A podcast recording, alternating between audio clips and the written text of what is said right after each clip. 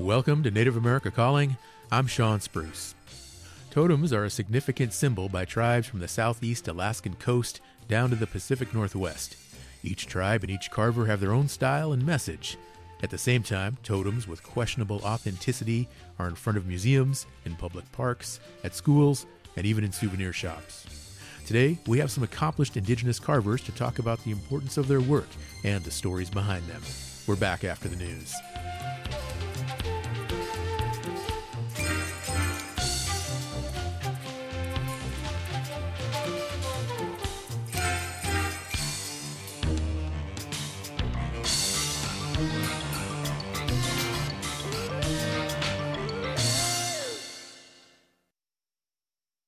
This is National Native News. I'm Antonia Gonzales.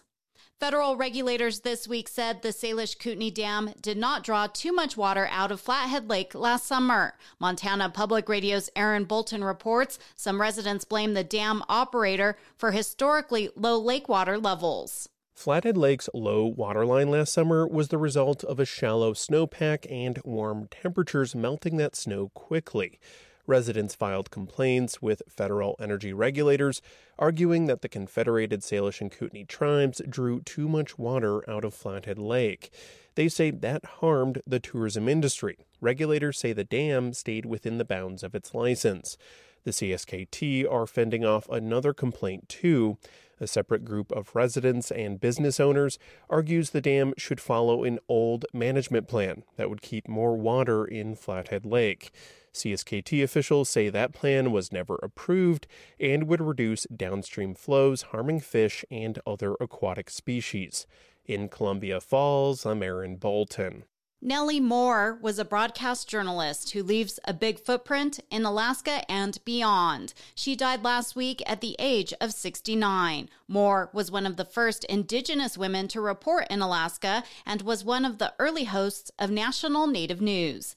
KNBA's Rhonda McBride tells us how it all began in the Northwest Arctic community of Kotzebue with her father, Ed Ward, who inspired her lifelong passion for radio. You can thank Ed Ward in a 2016 interview, she describes him as a man crazy about radio. I would always find the tubes that somebody needed and put them in the tube tester and make sure they worked.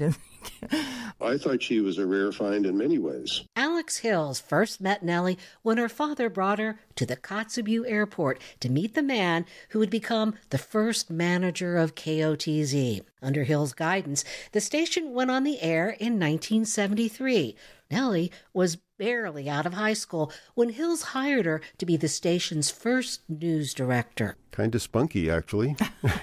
that was Hills on the same radio show as Nellie, there to talk about his new book on Alaska's early days of radio and telecommunications. One of the photos in the book is of Nellie when she interviewed the late Governor Jay Hammond at the airport, dressed in a pair of overalls with a blue bandana on her head. They say a picture is worth a thousand words. In this case, Nellie was leaning forward and the governor of Alaska was leaning back. That told me a lot about her interview style. She was a village girl and she wasn't going to be shy about talking to someone about important issues. Nellie's daughter, Liz Carvalho, says no matter how successful her mother became, she never changed. And that, says historian Paul Ongtooguk, was her legacy. Nellie demonstrated that journalism could be the voice of Alaska Native communities. Not long afterwards, Nellie went to work at KNBA in Anchorage, serving Native communities nationwide. For National Native News, I'm Nellie Moore. KNBA's president, Jaclyn Sallee, says Nellie also produced programs the station continues to air today. In Anchorage, I'm Rhonda McBride. The Indigenous Food and Agriculture Initiative at the University of Arkansas is seeking Native youth to take part in its Native Youth Leadership Summit. The summit brings young people from across Indian country to the university to explore careers in food, agriculture, and nutrition. Applications are now open online for this summer's summit. I'm Antonia Gonzales.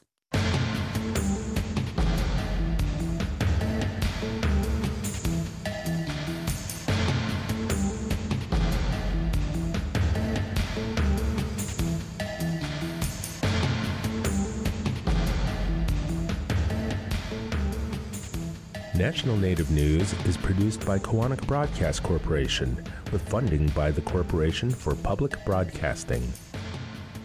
Support by Drummond Woodsum, a full service law firm whose nationally recognized tribal nations practice provides services to tribal nations and their enterprises and to companies that do business with tribes across the country. More at dwmlaw.com. Skugtash. For more than 40 years, Ramona Farms has revived ancient traditional foods, tepary beans, pinole, polentas, and more, all from store.ramonafarms.com. Ramona Farms supports this show. Tom Yang. Native Voice One, the Native American Radio Network.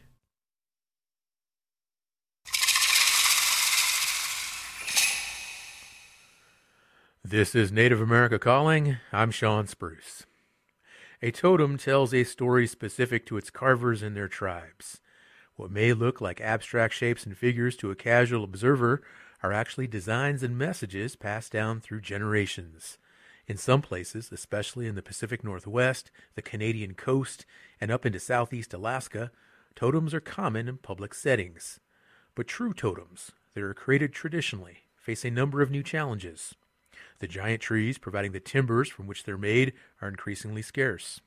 It's sometimes hard to recruit new carvers to the craft, and those who display totems, whether in private or public settings, often turn to non indigenous carvers who don't have the sense of culture that totems originally represent. What do you know about totems? When viewing a totem, do you ever stop to think about who carved it? An indigenous craftsperson or someone who is not indigenous? Do you think it matters? Call in, join our conversation today. Connect with us at 1 800 996 2848. That's also 1 800 99 Native. Our first guest is joining us from British Columbia in Canada, Carey Newman. He is a master carver, artist, and impact chair for Indigenous art practices at the University of Victoria. He is Kwakwaka'wakw and Stalo. Good morning, Carey, and welcome. Good morning. Thank you for having me. Absolutely. In Kent, Washington, we have Chairman Mike Evans on the line. He is the chair of the Snohomish Tribe of Indians. Welcome to our show, Chairman Evans.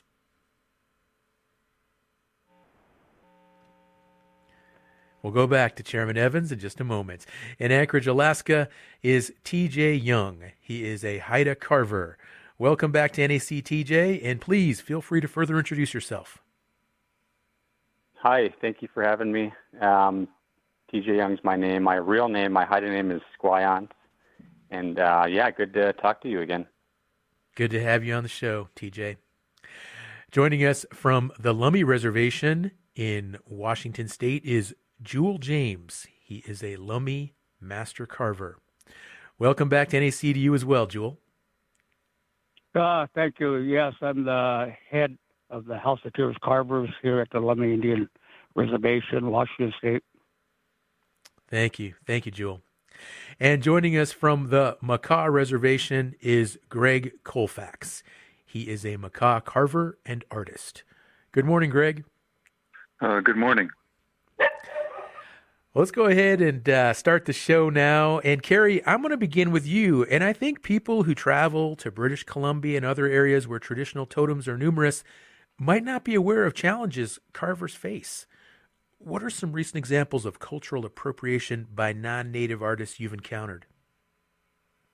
Um, I think it's kind of been an ongoing uh, ongoing issue where where people who are maybe not connected to community, definitely not indigenous, see the work that we do and they want to to learn more about it. Then they decide that it's marketable and they start selling it. So there's there's a couple of people who've or artists, I'll use quotations there, who who have been practicing Northwest Coast um, design style who are not connected um, to any community. They're not from the community. They're not indigenous.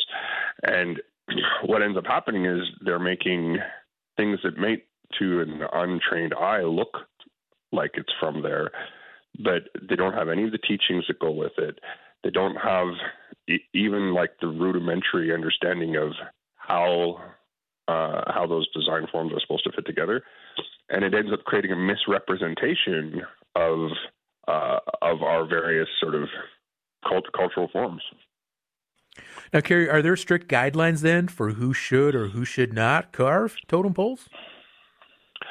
I think that a basic rule should be that if you if you're not from the place where the design is that you're carving, um, that you probably you probably need to connect to that place before you do it. We did have kind of like a um, a tradition of is like here near where I'm from, we have a few different styles of of totems. We've got Coast Salish, which are house posts. We've got um, Kwakwaka'wakw and Haida, which are more pole, poles, also Nuu-chah-nulth, um, carved poles, and they all have a distinctive um, look to them that are a little bit different from each other. And it used to be that carvers would move from community to community to carve for that community. And I think that's a, a big difference from me as a Kwakwaka'wakw carver deciding I want to carve something in Nuu-chah-nulth because I've got a customer for that and, and carving it. So I think that people should be um, connected to the communities whose artwork they're uh, they're reproducing. And I definitely believe that you should be First Nations if you're going to be carving totems. Carey, let's also talk about the challenges uh, with the material, specifically the red cedar that's used to carve the totems. Uh, why a shortage? Uh, I guess, in short, industrialization, um, deforestation, uh, capitalism.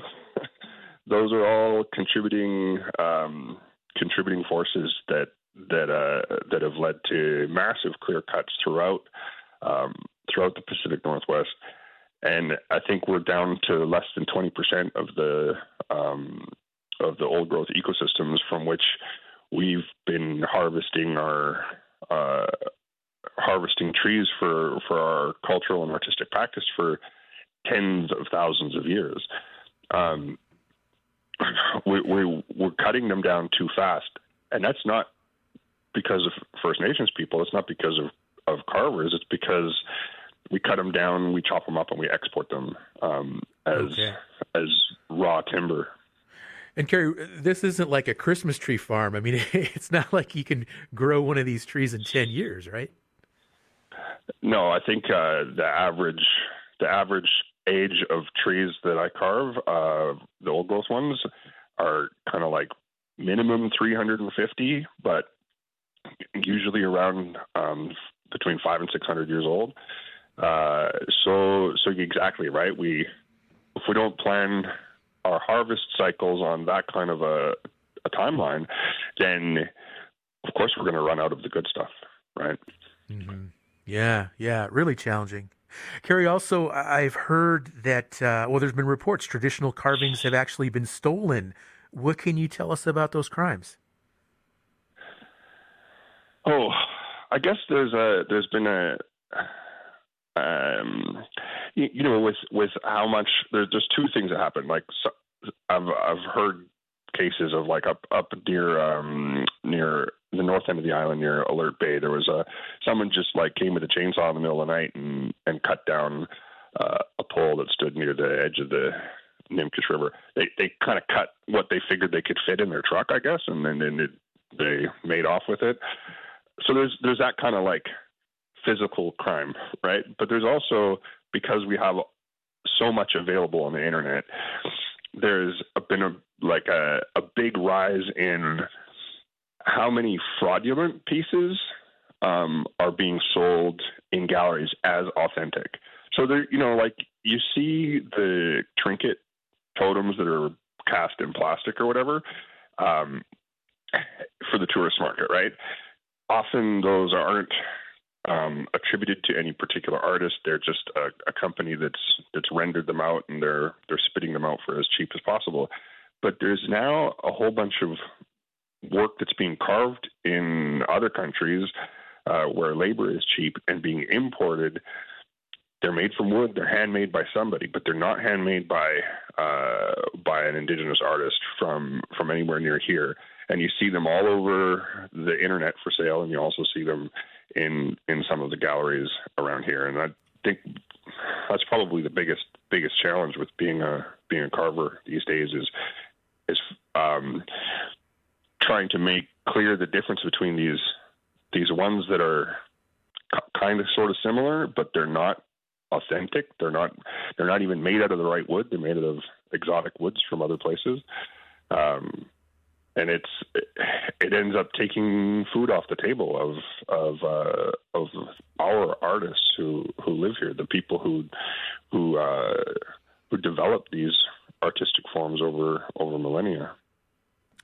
Carey, I'm also interested to learn uh, how the art and practice of carving totem poles has evolved over the years. Is your approach different than perhaps how a carver would have worked 200 years ago? And going forward in the future, do you think carvers will work differently than you're working today?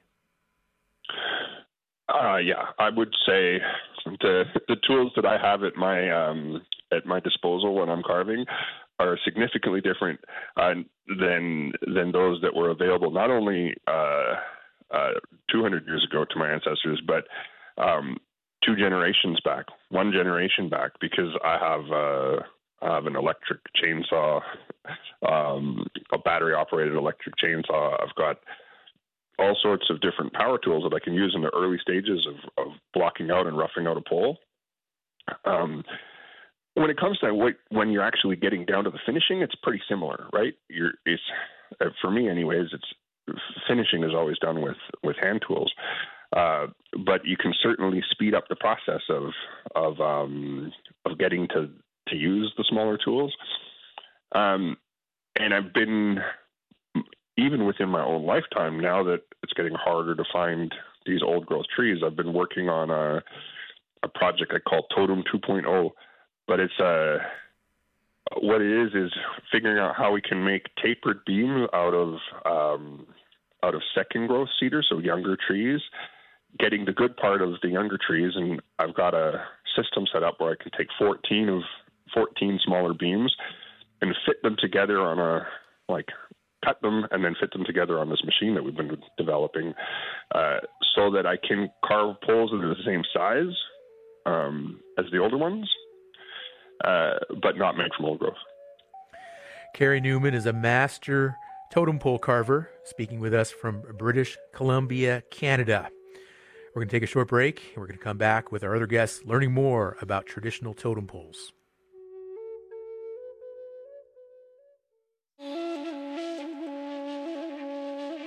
Tribal interests just gained strength to weigh in on cultural items at museums. Gaming revenue hit an all time high last year, and tribes continue to make political gains on state and federal levels. But there are challenges as well.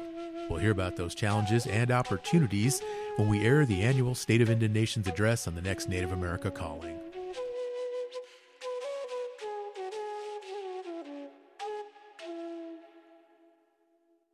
Support by the American Indian College Fund. The American Indian College Fund provides millions of dollars of scholarships to thousands of Native students every year. Tribal citizens of every age and experience are eligible. The deadline for applications is May 31st, and you can find everything you need to apply at collegefund.org. That's collegefund.org or by phone at 800 766 FUND. Education is the answer. We're glad you're tuned in to Native America Calling. We're talking about totem poles today with some master carvers. What is your interaction with totems? What do you admire most about the giant carvings that stand as high as 40 feet tall? Tell us by calling 1 800 996 2848. That number is 1 800 996 2848. Our next guest is on the line in Kent, Washington. Chairman Mike Evans he is the chair of the Snohomish Tribe of Indians. Welcome to our show, Chairman Evans. We are. Hello. Hello, Chairman. Hello. Well, I'm interested in, in, in talking with you more. Uh, earlier, with our first guest, we talked about uh, appropriation, non native people carving totems, and recently you and others were instrumental in taking down two poles in Langley, Washington, that were carved by non native people. Tell us more. What prompted that action? The city of Langley um, and the Snohomish tribe were interacting, and uh, they they were um, wanting to take them down, and they were starting to deteriorate uh, to the point where they, they needed either additional support, additional work, and um, and then they started asking about it, and we found out the the backstory uh, of these two poles. And what was that backstory? Who were these people that made them? Uh, one was a high school student, and uh, he won um, the right to, to have his pole erected, and um, and they they went to find out all of this sort of thing, um, and the uh, the the pole carver uh, now is you know like 60, 70 years old, and uh, they ask him his story, and he says, "Well, we he was thinking about his teenage, thinking about himself, and so uh, he put a like a bird at the top, and the bird was um, Thunderbird, but that was to think about." Um, his drinking days where he was drinking pink Thunderbird. Hmm. Gee whiz. Okay, so just kind of a yeah, just uh, kind of the story of his wild and willy days, huh, as a youth. Yep, and the other one wasn't was uh, not as good as looking, but uh, also was deteriorating, and it, and they were all uh, non-natives, and it sure seemed like that they were uh, stealing or appropriating uh, that particular culture. Uh, the city of Langley also has a pole that they haven't erected. It's been laying laying down in the the fairgrounds, and uh, it's fairly old, um, back from the like 1880s, and uh, but it but it could not document that it came from a carver by the name of Chief William Shelton. And uh, but Shelton had a, um, a buddy, a pal uh, that he was teaching the the carve, and it may have been one of, uh, of his prime students that was imitating Shelton's designs. Mm-hmm. Well, Chairman, what's been the response since these two totem poles were taken down? Are were people upset, or is everybody pretty on board with uh, removing them? They were the, the the city was on board with it. Most of the citizens were on board, uh, but there's still a, a want to have a replacement, and so there's still a, a want to to have a, a local carver, um, either somebody like Joel James or uh, the the Tulalips. Uh, they're promoting a a, car, a young man who's a carver, and uh, and things like that to replace the existing the previously existing ones. Well, Chairman, really appreciate you joining us this morning and, and sharing this story.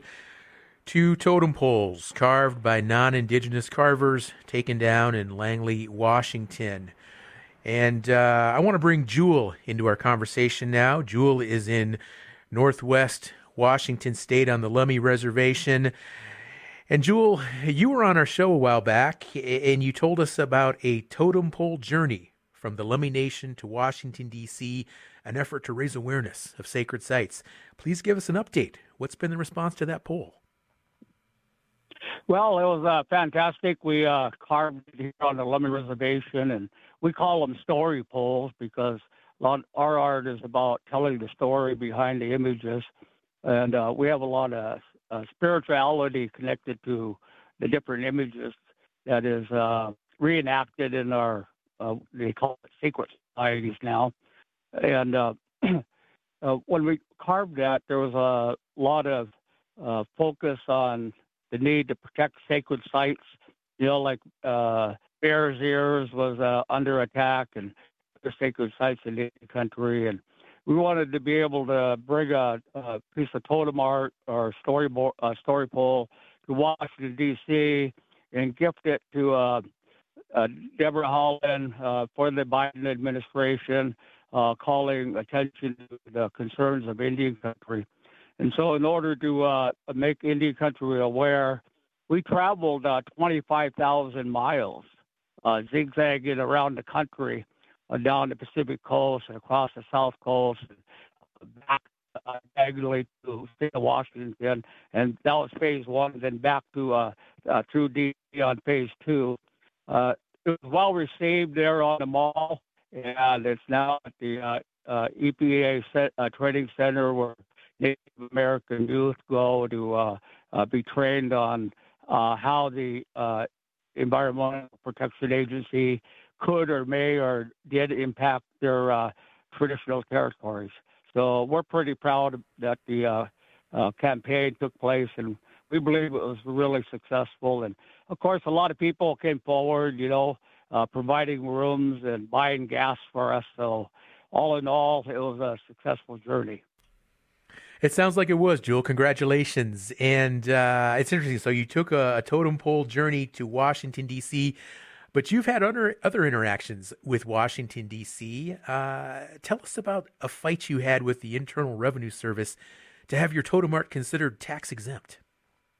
Well, first of all, I, I, have been involved in treaty rights and indigenous rights all the way to the United Nations uh, when they had the draft declaration on indigenous rights. And uh, we worked with the uh, uh, Obama administration to make sure that the uh, declaration was accepted. And uh, I, have been involved here and helped create the Lummi uh, Culture Department and uh, Culture Committee. And back in those days, we were really concerned about the protection of Native American arts and crafts and prevention of encroachment by anybody, including the Internal Revenue Service. And back in 2012, the Internal Revenue Service came after me and I, uh, they consider me an expert on the United States Constitution and Indian affairs, and I would debate them publicly at all of our national gatherings and show they were uh, violating the United States Constitution.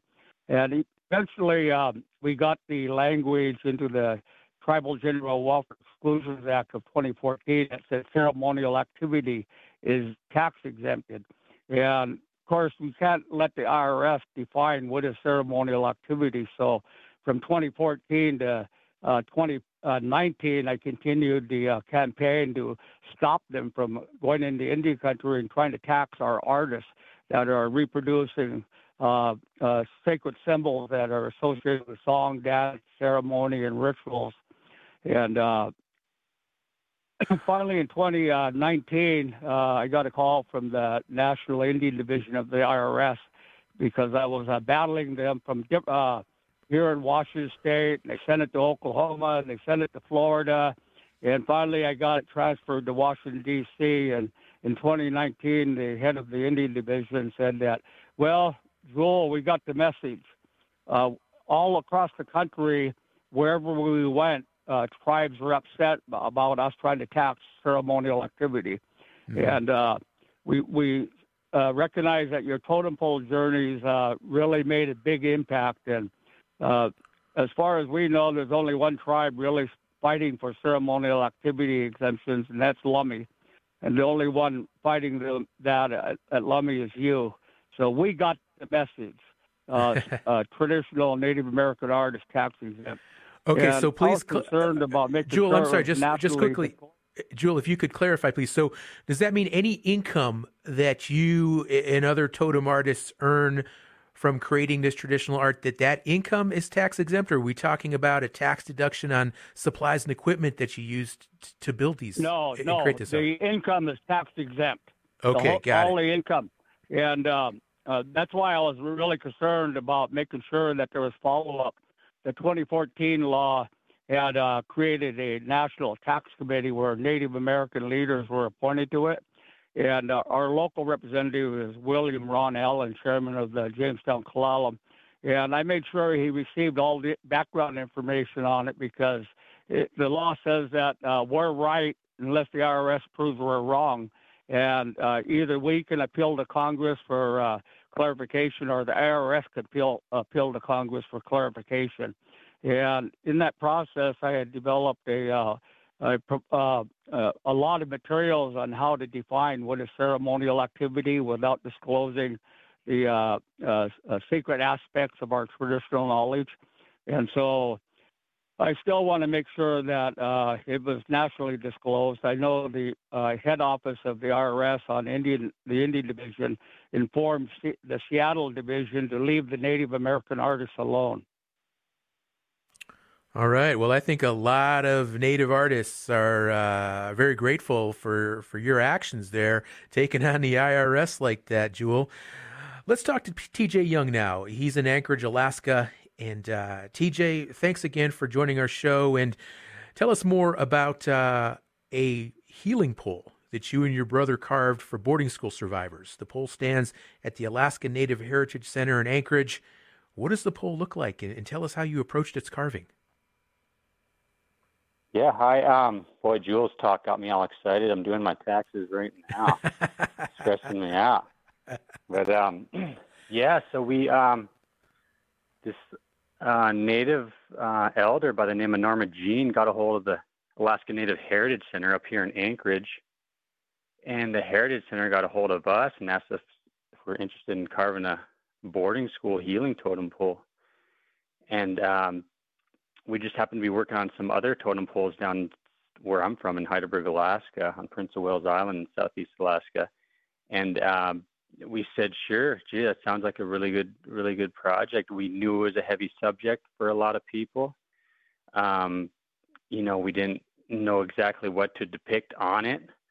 We end up doing carving a bear mother and her two cubs, kind of a, as as a way of holding uh, we were trying to understand how confusing it must have been for not only the the parents but but the kids to to um, get taken away a thousand miles away from you know their hometown and coming back and and speaking a different language and how they must have felt you know super confused being able to speak their language at home but not in a different place and learning the whole language thing. And not to mention some of the other things that might have happened at these schools um, but we just tried to to depict. Um, we didn't want to depict anything really specific, and, and and and so we ended up putting a bear mother on there, consoling her two two um, bear cubs, and on top of her is a father inside a raven's tail. Now we put we we carved Raven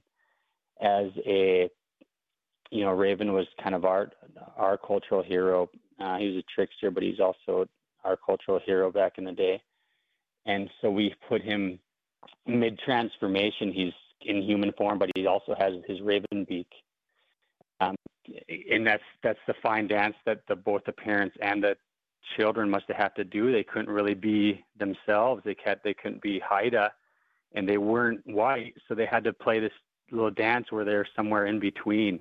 So we mm-hmm. put Raven kind of mid transformation on the totem pole, and then up uh, up top is some. Um, we got two little children, um, kind of nestled inside a raven's ears. Um, that's kind of the the next generation. It kind of represents the next generation of children who can still be comfortably inside a raven there, being consoled by him or, or uh, comforted by him. But they got a better outlook. They're way on top of the totem pole. They can see a little bit farther, so they're they're they're they're comfortable. They can be who they are and they, it's it's more like they can see out into the future and and and for um so it's it's it was a it was a good experience. It was a pretty it was a pretty um heavy experience for a lot of people but i think a lot of people were able to release some of their emotions and uh and uh, together. And, and um so now we have a a public setting where anybody could come who who experienced uh, that era of boarding school and residential school, and they'll have a place to, uh, you know, maybe maybe talk about it or or or just you know practice their own healing journey. So that went up in uh, October. It was one of our coldest totem pole raisings. It's really cold up here in Anchorage in October. Mm-hmm. Um, so that was a new that was a new experience. We usually do the totem poles in uh, summertime if we could. Um, oh, you do? You know, cause, yeah, just just because of the weather and traveling for everybody mm-hmm. to everybody to get there and experience it. And um, so, but yeah, it was it was a really good experience. And um, like I said, it was heavy for some, but uh, I think it released a lot of emotion in people and, and helped on their their healing healing journey. So, TJ, to hear you describe how much thought, how much preparation how much cultural knowledge goes into to carving, designing a pole like you and your brother created. And then we have this discussion of, of non-indigenous people taking up the craft, uh, creating totem poles. Sometimes sounds like almost like a joke, like this whole idea of like you know creating a liquor store analogy and things like that. I mean, what's your thought on that, and and what do you think tribal communities uh, need to do to address uh, issues of cultural appropriation such as this? Um, I remember when I first started carving, I didn't even realize that non-natives um, carved, and then and, and as soon as I kind of figured out um, or started to learn more about a lot of non-indigenous carvers, uh, particularly from the Washington area, I was a lot of us were were kind of confused and and kind of you know it didn't it didn't sit right with with a lot of us. And uh, it wasn't until 2016 I got to actually meet one and work with one a non non-native and uh, I I got to tell you it, it changed my mind a little bit he he the amount of knowledge he he wasn't doing it for the money uh, the amount of knowledge he shared with me um, he just seemed to have that carving spirit too. It's hard to explain, but he just mm-hmm. seemed to have that that passion and that and that um like I said, it's just a carving spirit. But that's I don't know if they're all like that. I, it's hard to just put you know uh-huh. one blanket over them. It's just everyone's different. But that was my only experience. Now I I I you know, and he's he's not carving. He's not doing shows. Like I said, he's not in it for the money. I feel like he was in it for the right reasons. So I don't, I don't, I, I don't know if, if, if they're all like that. I can't, so I can't all right, all right. this or that. So we're gonna have to take another break, uh, TJ. But what you're describing, I, I've heard this story before. I've heard other people talk about non-indigenous artists who have their hearts in the right place. So uh, appreciate you chiming in there. Uh, anybody with a question or comment? We're talking about traditional totem poles today. One 800 99 Native. Pursuing a degree in higher education is attainable, and with a scholarship from Native Forward Scholars Fund, it is more affordable. From aerospace to veterinary medicine, as the largest direct scholarship provider to Native students in the U.S., Native Forward has empowered over 22,000 students from over 500 tribes in all 50 states in pursuit of their undergraduate, graduate, and professional degrees. Info and applications at nativeforward.org who support this show. You're tuned in to Native America Calling. Today's topic totem poles. And in a few minutes, we'll get a quick update on plans for a protest by Indigenous people at the Super Bowl coming up this Sunday. TJ Young is on the line. He is a Haida carver in Anchorage, Alaska. And uh, TJ, tell us a little bit more about uh, just, you know, the history here of totems, and, and I understand that a lot of knowledge was lost with regard to carving totem poles in the early 1800s, not only because of disease, but also there were prohibitions against carving. And has the tradition recovered from that time? And if so, how, how does the future, what lies ahead with regard to, to people like yourselves and others who are interested in taking up the craft of, of carving totems? Yeah, um, well, I think it was the late 1800s. 1862 was when when smallpox hit our community pretty hard. We lost about 95 percent of our population, and um, that's kind of known as the Dark Ages. But one one thing that was really severed, that was so important, just in everyday lifestyle, was the master apprentice. And I'm not just talking about carving totem poles. It was the weavers. It was the uh, it was the um, you know the canoe, the house makers, everything everything was passed down master apprentice. So um, that got severed pretty. Um, that connection was severed in the late 1800s. And what in what I didn't even I had no idea. I didn't even get to. I didn't realize how much of an impact that um, that would have until I got to work with a master carver, Robert Davidson, and I I didn't I totally underestimated the uh, um, how beneficial that relationship is, and I couldn't imagine um, not working with him now. And that's kind of one of the things I I do with my apprentices. One of his one of his things that he taught me was to we got to study, we got to maintain the standard. The standard has to be maintained. It was it's been building up for a thousand, couple thousand years or so. So it's kind of on us to keep that standard going. So with that, he had me really mastering the basics. And um, like I said, that that master apprenticeship is is now I got two apprentices working under me. Uh, my brother Joe and I have a couple of apprentices working under us, and we're trying to pass on that that the same ideas to master the basics. As far as the future goes, um, it feels like there's a lot more people doing it because it's a lot more visual now.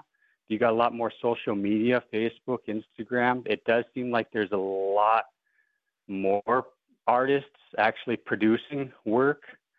Um, the thing is, I think a lot of the young people don't, and I, like I said, I didn't realize it till I got to work with the master, how important it is to master the basics because the, the two-dimensional design is the written language. They say we didn't have a written language. Well, we, our two-dimensional uh, art form design was the written language, and then the t- totem poles would be like a 3D version of the two-dimensional language.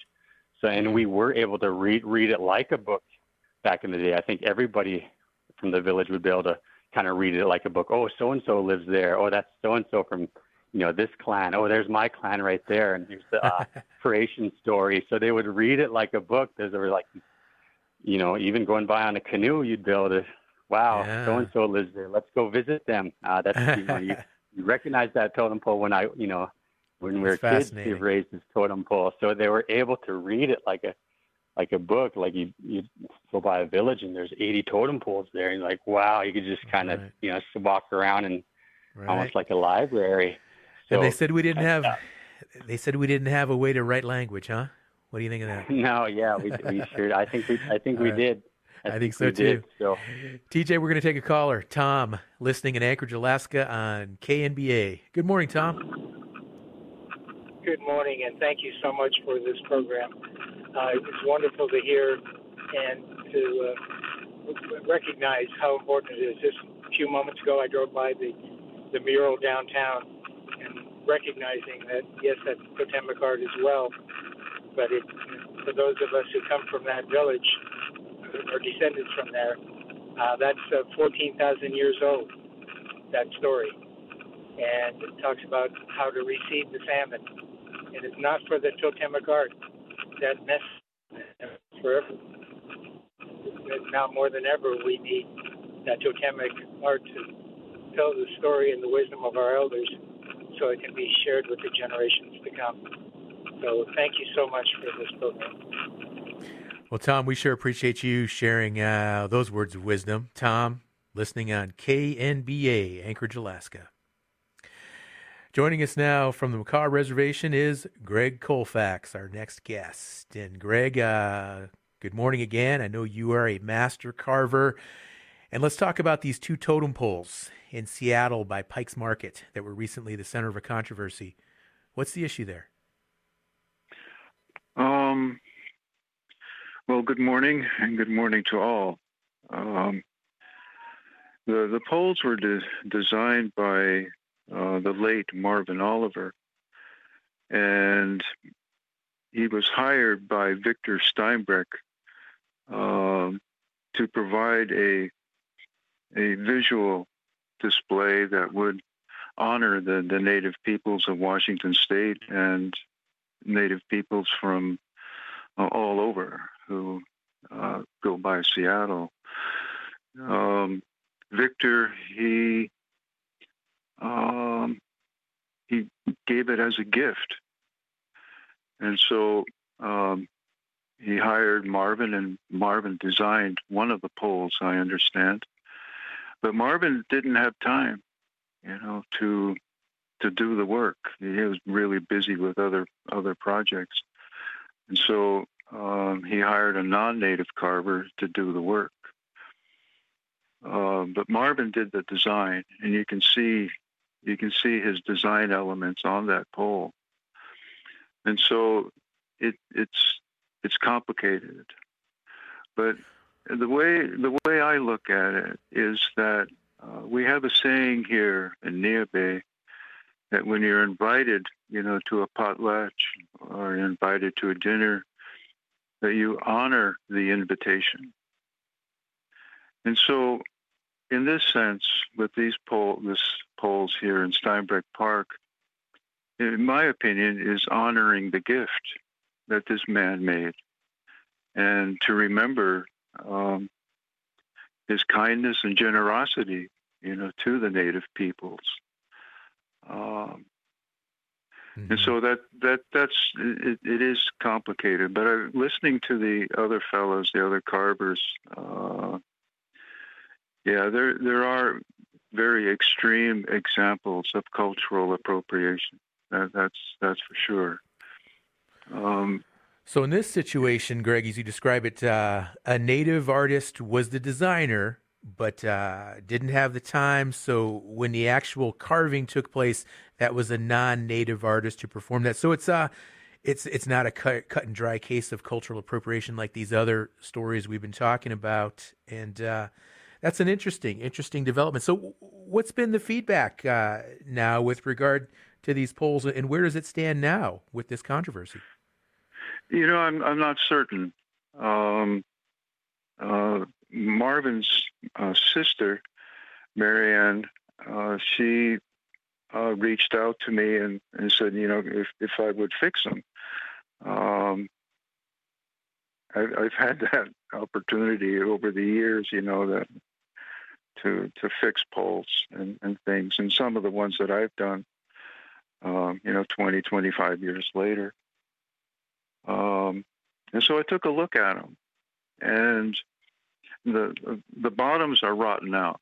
You know, that's they they have that part has to be replaced. But the tops were covered with copper, copper sheeting, and so that kept the rain from uh, entering from the top. You know, there's heavy checking going on, but uh, you do the old knuckle test. You know, you you wrap it around. You know, and, and if you got a nice high pitched sound, you know, you got you got you still have solid wood there. And so well, that's a challenge, I would imagine, because I mean, wood that is a that's a living material at some point. So it it you have to. What kind of maintenance goes into making sure that a, that a totem pole holds up over the generations? Well, the first part is that that copper sheeting on the top. You know that that's that's pretty important, and then keeping the um, the wood free from uh, from standing water and, and then the, the dust that collects around it, and then the the vegetation that starts growing around it, and then that invites rot. So you got to keep all that. You got to keep air moving, you know, through the bottom of the pole. Uh, that gets kind of hard, and, and sometimes that's not done. So that's why those that particular pieces they they rot out. Um, and Greg, about how much of the totem pole actually has to be underground so you have enough of a foundation so it stands tall and doesn't, you know, lean or, or tilt? Ooh, that's um, I haven't worked on on that part. Uh, most of the, just about all of the poles that I've worked on and, and have installed are, um, they get bolted to uh, uh, an I beam or, or something of that sort, and, and the use of concrete. Um, and so that's the fellows up north, I think, we could better answer that that question. You know. Okay. Yeah. Uh, you know, well, like, Greg, like TJ could do it. Uh huh. Well, let me ask you this. I mean, what have been some of your favorite totem poles that you've worked on over your many decades of carving? Um. Well, there, there are some in, in uh, William Shelton. Uh, his name has popped up in this discussion here. Uh, he did uh, maybe more than two, but I know of two 70 foot poles that he carved. They're story poles. One was in Everett, Washington, and the other one was on the Capitol grounds in Olympia, Washington, uh, across the street from the General Service Administration building. And so I got hired to uh, to refurbish that one in, on the Capitol grounds. Um, that was a, an incredible challenge. Um, it, it, didn't have copper sheeting on the top, and um, uh, there was severe rot on the top, and the, the, it was a solid log that was carved on the north side and the south side. That'd be one way to describe it. And so water entered into both those those sides, but the east and west sides were not carved, and so that formed uh, internally uh, solid pieces of wood that held the whole thing up. Um, and so when I, I got hired to do the to fix it. Um, there was a I had to seal a lot of the uh, the openings and the, the rot that, that was on the design portions. And mm. I had to, there was an eagle on top, and I had to chop that off and create a new one, and then glue that in.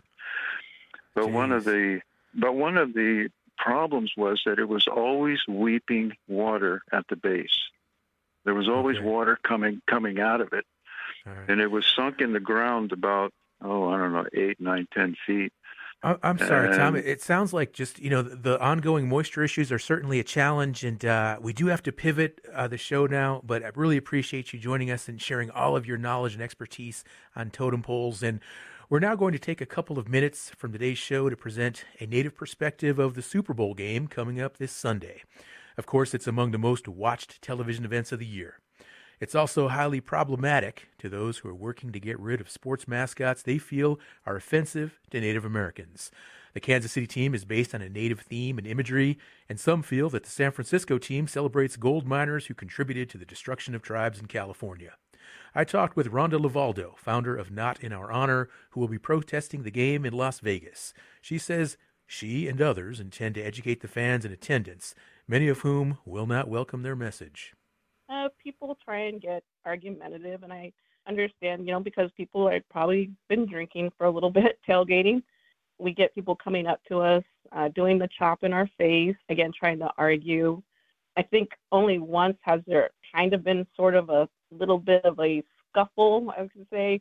But, you know, for the most part, we're just there trying to educate people about why this is wrong and why we don't appreciate it the movie we were in, Imagining the Indian, that showed some of our protesting, it came out on Apple and Amazon. So now it's being streamed. And if people need to understand why this is problematic, they should go watch that movie. So we're doing a huge push on getting that information out there, as well as letting people know that's where they can get more information. It's a really great documentary if you haven't seen it.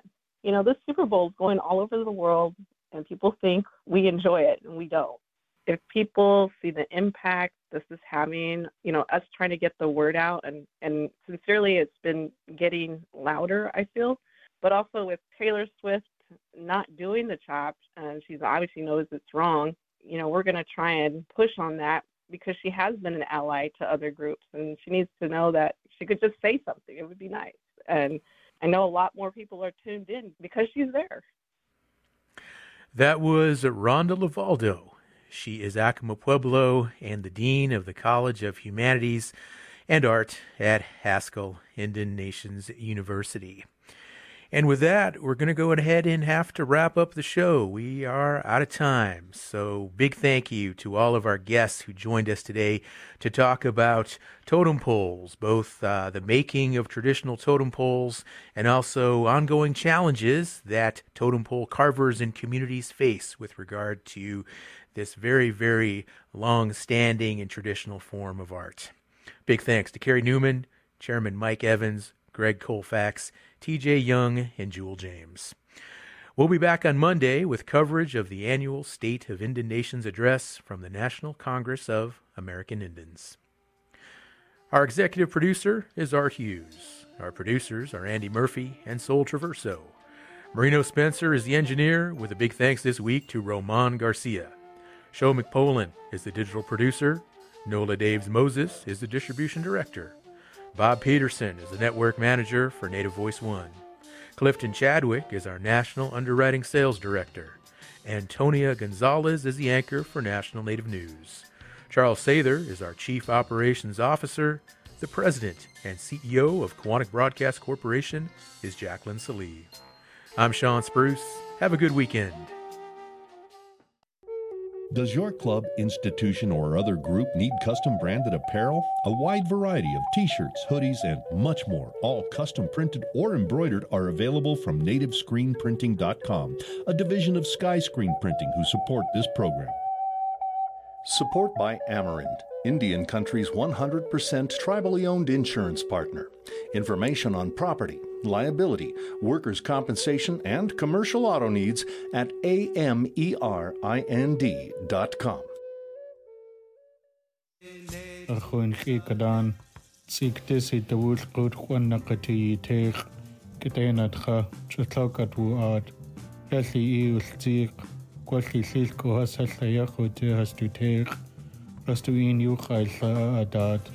rastu in yuqailla adat EIHS qahi i qachu healthcare.gov katilqain qachu 1-800-318-2596 qahi Medicare qa Medicaid jidakhi qatan aya